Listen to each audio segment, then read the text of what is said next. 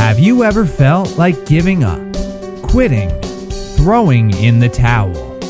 Welcome to Never Ever Give Up Hope featuring Carol Graham. She's an author, health coach, and motivational speaker. Backed into a corner multiple times in her life, Carol shares with you stories on how she overcame some of the toughest obstacles a person can go through in life, but refused to give up hope. Rather than admit defeat, an opportunity was presented, and it involves each and every one of you. Carol will feature spectacular guests who will share their messages of hope, encouragement, and their inspiration to prove why life's adversities only make you stronger. And now, welcoming the host of the show, here's Carol Graham. Thank you, JJ, for that introduction. And I also want to thank all my listeners from around the world. Our listening audience is growing literally daily, and we are now in 46 different countries. A few new ones that we have listeners in that I'd like to throw out a special welcome eh, are Iran, Uganda, Belize, Norway, Rwanda, Senegal, Ireland, Burundi, Hong Kong, Malaysia, Pakistan, New Zealand, and Saudi Arabia. So these are all countries that have just come on board to listen to this broadcast in the last uh, couple weeks.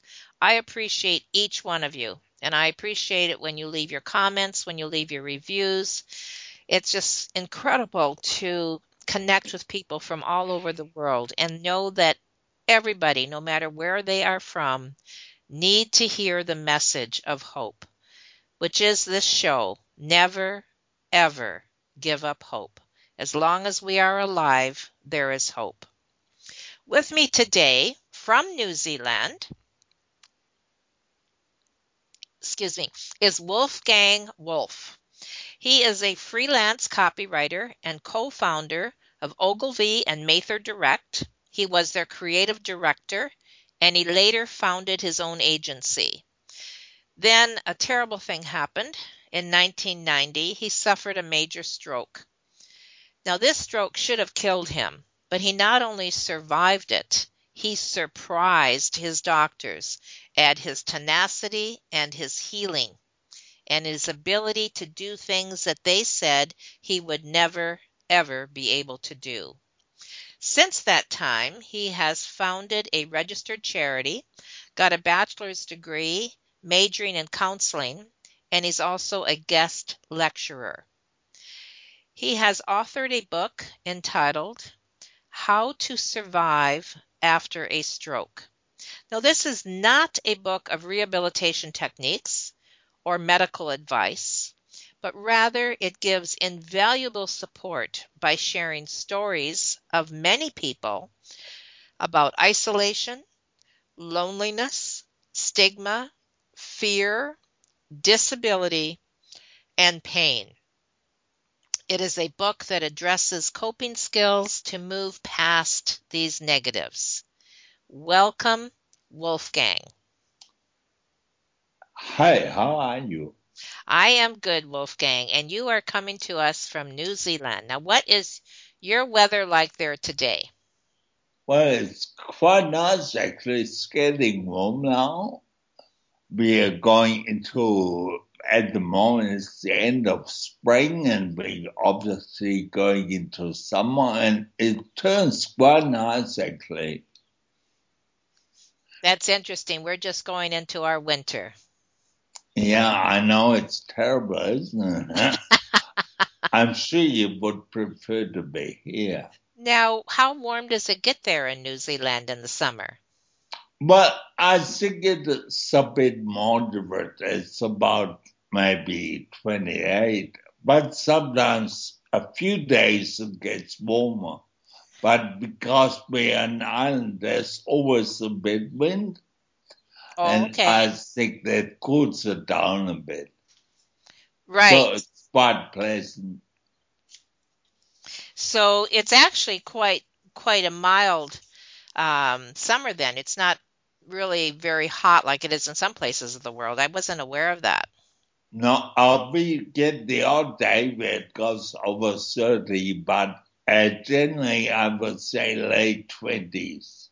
Okay, all right. Well, so happy summer to you. Thank you. Which is coming. Wolfgang, could you tell our listeners what your life was like? Because just reading your bio and what you were able to accomplish after your stroke made me realize that you must have been quite an incredible, tenacious individual before the stroke. So, what was your life like? What what what were you doing uh, for work, etc.? So, could you tell us what it was like before you had your stroke? Well, um, if I start really early, I was born in East Germany and my parents had to flee East Germany, and so I grew up in a refugee camp in West Germany until I was six, and then after that we moved to a suburb. It's like what you call the projects in the States. Okay. Mean, and that was not very good either. I Like the uh, ghetto, you mean? Like the ghetto? Well, not quite as bad, but there was still crime and, you know, Okay. pe- people beating up their wives and making people being drunk and all that. Okay. And so I got out of that and I studied and I I was actually quite good at what I was doing and uh, but of course uh, I wanted adventure in my life and Germany was getting a bit crowded. So I went I was actually going to Australia but I went to the pub in New Zealand. I'm still here. So then I was here and I worked also. I've been to Los Angeles and worked there for six months. But it was in the 80s and it was difficult to get a green card because there was a very anti well, immigrant sentiment there at the time. So I went back to New Zealand, started a business, and that uh, was a very small agency. I had only about four people employed, but I made sure that they all uh, got, for example, more money than they asked for. And I suppose that's uh, because uh, where I come from, really. So for me, it was not making more and more money for myself, but I also wanted to have happy people around me. So that was also important. But of course, I worked very hard and I had the stroke. No, no one knows why really and I was only 39 at the time. Okay. And did where did it happen? How did it happen? I was uh, at work actually, and um, I suddenly I was on, I was on the phone to a client, and suddenly my head started wobbling. I knew there was something wrong, but I didn't know what. And it felt like uh, someone picking me up by the brain and shaking me. Oh my goodness. And I yelled out, I'm dying, I'm dying. My office door was open. So I yelled to the secretary to get an ambulance. And that was basically it. And the ambulance came, and obviously I had a stroke. They couldn't get me out of the building in a stretcher. And I was sitting in one, or they set me in one of those office chairs with rollers, and they rolled me in the lift and then in the ambulance. And yeah, it was totally uh, shut down everything. I had a tracheotomy. They cut a hole in your throat and put the tube down because you can't breathe Right, anymore. right. Yeah, so it was quite bad. I was four and a half months in hospital. Now, were you conscious at this time when this happened? But the doctors say uh, medically I was conscious, but there were many things that were told me afterwards. My wife told me things, and uh, that means I wasn't that conscious really that I had a memory. I was awake in the moment and answered back, but I wouldn't say I was conscious. Okay. Like you were aware but not aware of what was going on. But yeah, it was like I was in that moment talking back to people, but I didn't, I was not able to put the moment together into a story. And then So when, I- go ahead. Sorry. Yeah, I did basically didn't know, but the overall picture was what happened. And you were in the hospital for four and a half months. Now, what what was going on when you were in the hospital that long? Were they trying to, to do physiotherapy to help you to walk, or or what was happening there?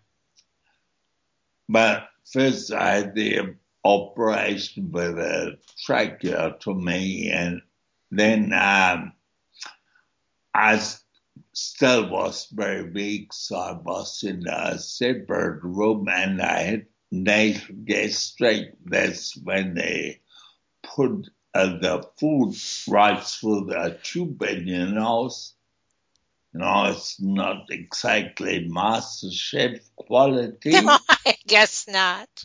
And so I was in there for a while and they started uh, physio. So they tried to get of bed very early.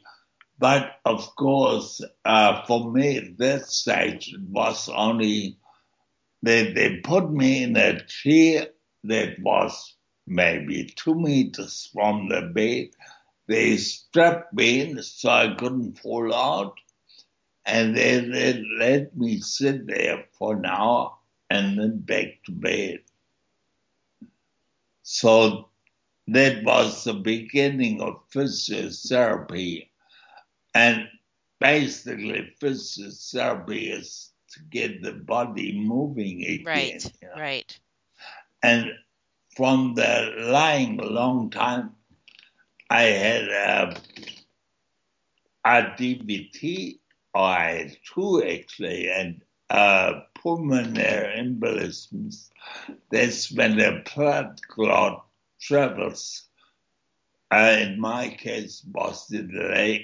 That's what you also get on long, long flights, for example, when the blood, because they ask you always to walk around on a plane, Okay. so so you don't get blood clots. Right. And if a blood clot lodges and it goes up in your body and it goes to the left, it's a heart attack. If it goes to the right, it's in the lungs, a pulmonary embolism, and of course it can go to the brain, and then we have a stroke. So, yeah, so I had, sorry. no, I that's okay. two- Go ahead. I had two of pulmonary embolisms, and they did an angiogram where they put a small camera into your body to find out what it was. And that's how they found it was a pulmonary embolism. And then they put what you in the States call a drain filter. Uh, there's a filter that stops blood clots from getting to the brain. Wow. they- That's amazing. Yeah, they put that, there's only a little cut in the leg and they put uh, thing in there. They fill and we have a major vein in our body, vena cava. And they put in there and it's supposed to stop blood clots from going any further. The reason I find that so amazing is my husband had a stroke in his 40s and a blood clot traveled to his brain and solidified there and has caused uh, complete disability in some areas.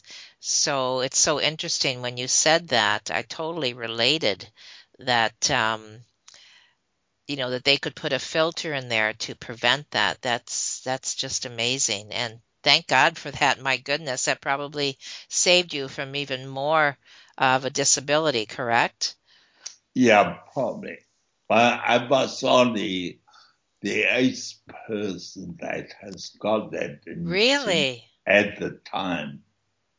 There were more cases in the States, but in New Zealand there were only eight. And I still got in there. I mean, they can never take it out. And how long ago was that? That was in 1990. My So, goodness, yes. Yeah. So you're in the hospital, you're going through physiotherapy. What's happening with your thought life? What are you are you living in fear? Are you living in a place of I'm not going to stay here, I'm going to improve? Like what what were you going through emotionally? Well, what you just said, I'm not going to say that triggered something because after I was in the single room, I came to a ward with eight beds in. And after a while, I mean, I was still, I was conscious, but I was still not exactly knowing everything that was going on. And after a few days, I noticed that many of the other people, they had just gone, they had disappeared. And I was wondering why that was. And then I figured out it was a war where people were all dying or they were sent home to die. You know, they all had cancer or some neurological condition.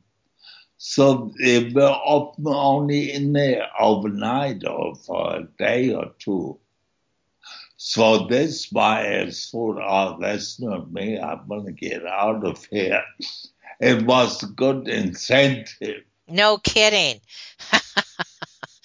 this is not where you want to spend the rest of your life. Certainly not. Okay. So when when how long were you in there, did you say four and a half months? Yeah. And were you walking or able to use a walker when you left? Um, I could, yeah. Um, but very slow, and I was always frightened of falling down. You know, and then uh, nowadays I'm using a wheelchair, and I actually just wrote a blog about that uh, because I was at a function uh, like a cocktail evening, and because I was standing and I'm quite tall, I looked to the other side of the room and saw some people I wanted to talk to.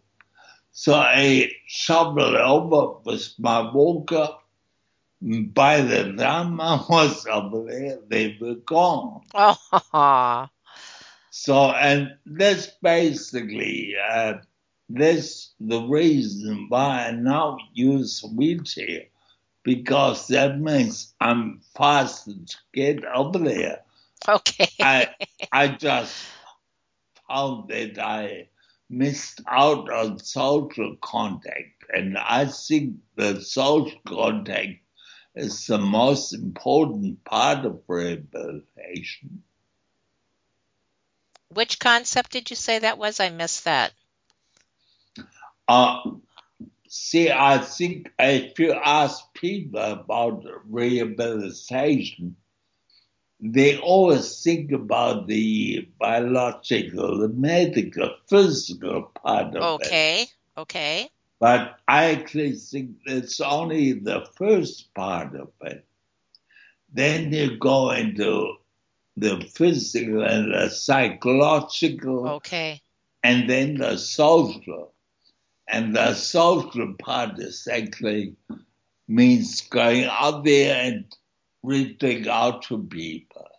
You know, because many people uh, have a stroke, they come at home and they make their home their comfort zone Right. so they don't leave the home. And they think their rehabilitation is finished, but it's not. I think the social part is important. Well, that's very obvious. And the fact that you want to reach out to others, which we're going to be talking about here in a, in a little bit, and even writing your book and some of the other things that you have accomplished since your stroke shows that it wasn't going to keep you down. And your attitude is what has gotten you through. And I'm sure you are very acutely aware of that. But honestly, I think uh, whatever someone has in terms of disability, you can't change that. I mean, I don't think uh, the degree of injury or disability is a determinant how well someone feels. It's because someone can uh, have a really bad injury and take it easy, and someone else has a very light injury and takes it really hard. You know, so it depends more how we react to the injury we've got, How you relate to it, is that what you said? how you react. How you react, yes. Yeah, And that's attitude, exactly. yeah. And um, I'm sure that you had lots of moments which which you address in your book of of maybe not having such a good attitude, but working through it, right? But yeah, you know, the I think the fact that I spent a few months in the hospital that gave me a lot of time to realize that I'm actually quite lucky that I survived that. Yes. And, and I think all stroke survivors should look at it that way. That they are really lucky to be still around. Absolutely. And that's where we count our blessings. That's where we we, you know, have gratitude for what we do have, not for what we have lost. And that is that is an ongoing attitude from so many people that I interview is that's why they never gave up hope because they're always hoping for improvement, hoping for something better, and not just hoping, but doing something about it and taking those steps that are necessary to move forward instead of becoming dormant and sitting in your chair and doing nothing, which obviously you said you were not going to do. So I applaud you for that. Oh, thank you. Huh? Well, Yeah. I think it's the only way to go, really. You have, uh, you can decide whether you stay at home and be miserable, hmm lose lose contacts to your friends and everything, or you actually making an effort and go out there. Now, did you have to learn how to speak again, or was that taken Oh, from yeah. you? Yeah. And I mean, you still can hear it that I have a speech impediment, but in my case, it's uh, because I'm on the right side of my body. I'm partly paralyzed. okay, I'm a speaker, and that means my vocal cords on their side are mistake, which means that I have to press more air through to make a sound. Wow, that is amazing that um, you have been able to to come this far. Now, did you have family support that were helping you, or did you have family that um, didn't help you? Like, where where did you stand with that? I had my wife, and she was really good because I think uh, what you need at the time uh, when you come out of hospital, I mean, that's the second shock. But what you need then is very much someone who can honestly tell you what you're doing wrong, mirroring your behavior. Mm. See, I, for example, I have what they call lability. There's uh, psychological, emotional instability. That means I can laugh.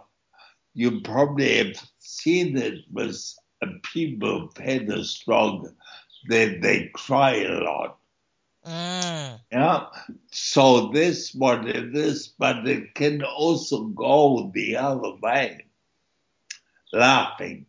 And I was one day watching something on television and I cracked up laughing. And my wife said to me, you know, that's not that funny, really.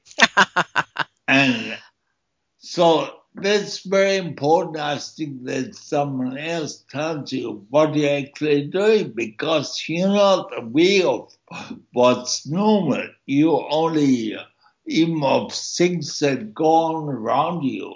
It's only perception. That's very subjective how you see things. That's right. That's right. Now, one of the experiences that you address in, I, I believe, in your book is the fear in being uncomfortable around disability. Did you you were probably the recipient of that, right? Where you had people who maybe felt too sorry for you or people who didn't know how to act around you or talk to us a little bit about that. Yeah. Well, I I think that's uh, probably uh, because we as a society, we are not used to talk about negative things. Now we're not talking about this. I mean, it's even called life insurance, not death insurance. Right. And we generally we think that's terrible. I mean, we are just not used to talking about disability. People are very friendly, they mean well, but they get all flustery and they make mistakes.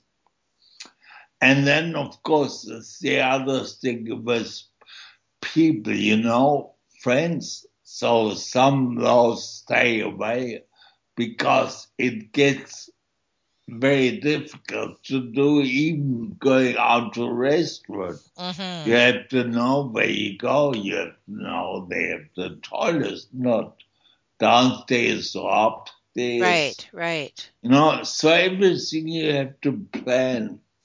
If I go out, I know exactly where I'm going, how to get there because I don't drive any longer. So I know I get a car, a taxi there. So I'm, you know, I'm managing quite right, but yeah, there are a lot of people that are uncomfortable around disability. And so you lose friends. You definitely do. And that's, no, that's yeah, really sorry. sad. That's very, very sad. Well, everyone will tell you they, they all leave friends, lose friends. And it's because people just is it makes them uncomfortable or well any number of reasons I'm sure. Yeah, I think one is, is obviously uncomfortable. The other thing is is uh, simply too difficult, you know. You can't find someone who said a slogan say, Oh, let's go down to the pub or to Right, you know, right. have a beer. No, you have to call them in advance and they have to call the pub and see that they are stairs, you know, all that. hmm So it's a major logistic undertaking. And people lead too busy lives to do that. And so, how have you coped with that? Like, do you um, do you have a circle of friends with you now that you know that they will do anything and everything they can to help you and and to enjoy your company? But first of all, I don't need any help really. I mean, I'm Okay, okay, You know, I'm quite lucky in that respect that I can do things for myself.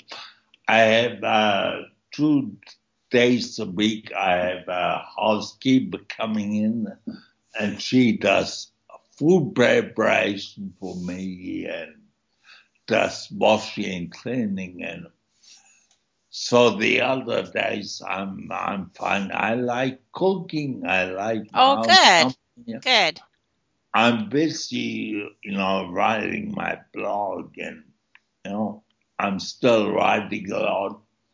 So I'm quite lucky. I'm not, I would never say that you can do anything about the disability itself or that the, I know the secret how to, not at all. But as I said before, you can choose how you react to it. So what you've got is what you've got. That doesn't change. But what you still can do, that changes with your attitude. Right, absolutely.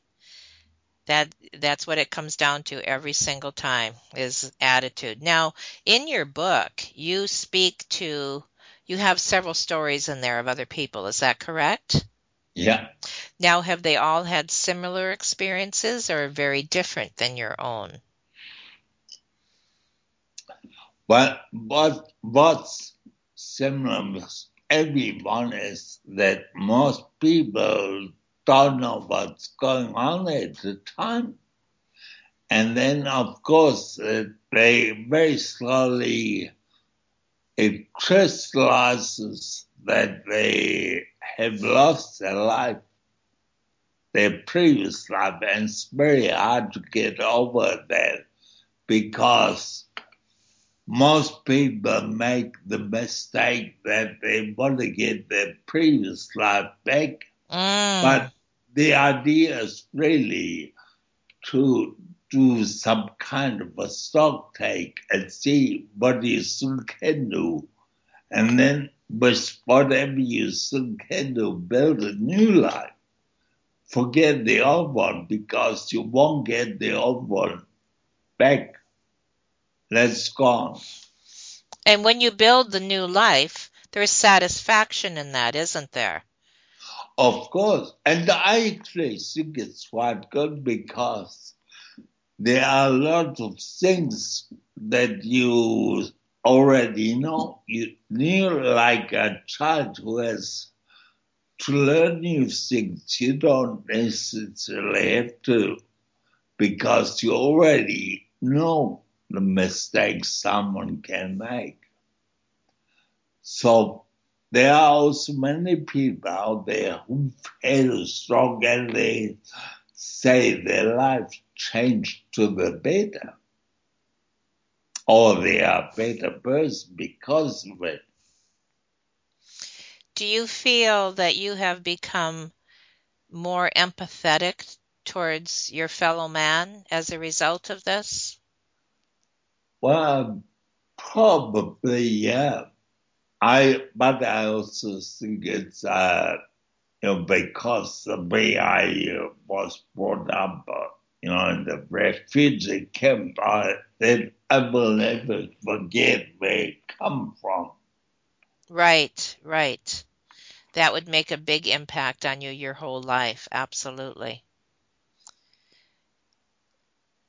Now, what is um, what is Computers Against Isolation? You mentioned that um, that is something that you're involved with now.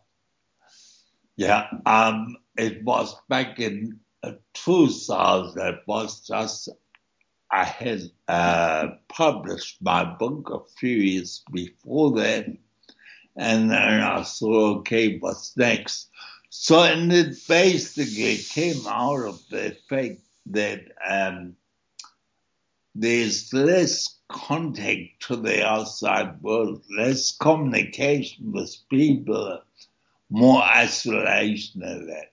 So I thought a new century, everyone should have access to a computer. And so what I do now is I buy these computers and give them uh, to disabled people all Oh, over really? Wonderful. And the way it works in terms of logistics is that I don't deal with the disabled people themselves. I deal with social workers or their community support or field officer. And they email me and then I basically, I buy it and the company sends it straight to them. So oh, I don't, Oh, I see. hold- I don't hold any computers or anything. Right, right. And that's basically to, if it's Computers Against Isolation, it's to be able to give people the opportunity to connect with the rest of the world who are disabled. Is that correct? Yeah, exactly. I mean, we have uh, school children, we have 50 year old children that go to school with autism. It can be all kinds of disability. So there are people with autism or MS. We have grandmothers that maybe talk to grandchildren in San Francisco. Mm, And we have children here that use the computer for studying. and is, did you say that this is international then? No, uh, we can, uh, according to our trustee, only operate in New Zealand. Oh, I But, see. uh, Okay. But of course, they can use the computer for whatever purpose. Of course, of course. And what else are you involved with now, Wolfgang? Uh, I'm mainly writing my blog. Then I'm counseling people who've had a disability because it's very often, in all cases, really, that it affects the family, not only the person who has had the That's right. or stroke. So, and I found it quite interesting when I talk to people who've had a stroke, for example. They say, "Oh, I'm not nuts. I don't need a counselor." Do you understand nuts? That means I'm not crazy. I don't need a counselor. And that's I say to them, it's not about being crazy but there are tensions in the relationship often. So I have done a program which is only about five, six hours where I explained it also to the partner why what's happening, what's happening. Mm, And for example, we go out to a cafe and have a coffee because I want to see whether the able-bodied partner is actually bothering buying the coffee for the disabled partner or whether the disabled partner still does. Because I think help is not always good. It's very fine line Mm, between point. being helping and condescending. Yes. But it's good to support someone with a disability, letting them know that there's support there, and but at the same time encouraging them to do things for themselves. Because if someone is only helped all the time, they get lazy. Absolutely. Absolutely. And I suppose it's uh, true with uh, a partner or possibly a parent to their children and you you see that and and you can address that as far as instead of being condescending which i think would be uh, a real negative but to be helpful and supportive and encouraging that they can do it themselves is this what you guest lecture about But I guess it's about basic is uh, two different classes I talk to. One is uh, nursing students, okay and there's more about the brain and sensory functions. And the other is a social practice that's about social science, or they have one paper that's called Disability Mental Health. And then we talk about things like uh, what's the difference between helping and supporting right that's what i was just Or- asking yes or stigmatizing, you know, and things like that. But the position of the disabled person in society, how the disabled person sees themselves in the group, in a family setting, or in a wider community like church groups or what. So it's a, it's it's support groups basically, right? Of one form or another. Yeah, but again, uh, it depends very much on the person who has had the stroke themselves that they go out there and seek that contact because the support group doesn't come to them. Good point. Yes. Now you said that you you would address nursing students. Is this to help them to understand how to help the individual that is in that position? I Yeah. mean, something that they would not learn in school, more the emotional side. Exactly, yeah. See, the problem is, I think, uh, that very often in a hospital setting, the nurses are quite busy, and even so, they just want to help. There's a whole system that basically works in another way than they do. So they are in a way in between. On one hand, they want to help the patient. On the other hand, they have to satisfy the system. And basically, I talk to the nurses to give them more of the human perspective of the stroke. Okay. Yes. Yes. Because they only hear about the medical things, how they make sure that all the steps are there. But many of those steps are obviously there. So the hospital gets funding from the government. Mm. That's their client and the, uh, in a way, the patient is sort of, well, you could say, uh, just space. And the can't sees the patients as space. Nurses see the patient as people, but Yes. yeah, And what do you what do you blog about? What what um, types of uh, blog posts do you do you have on your blog?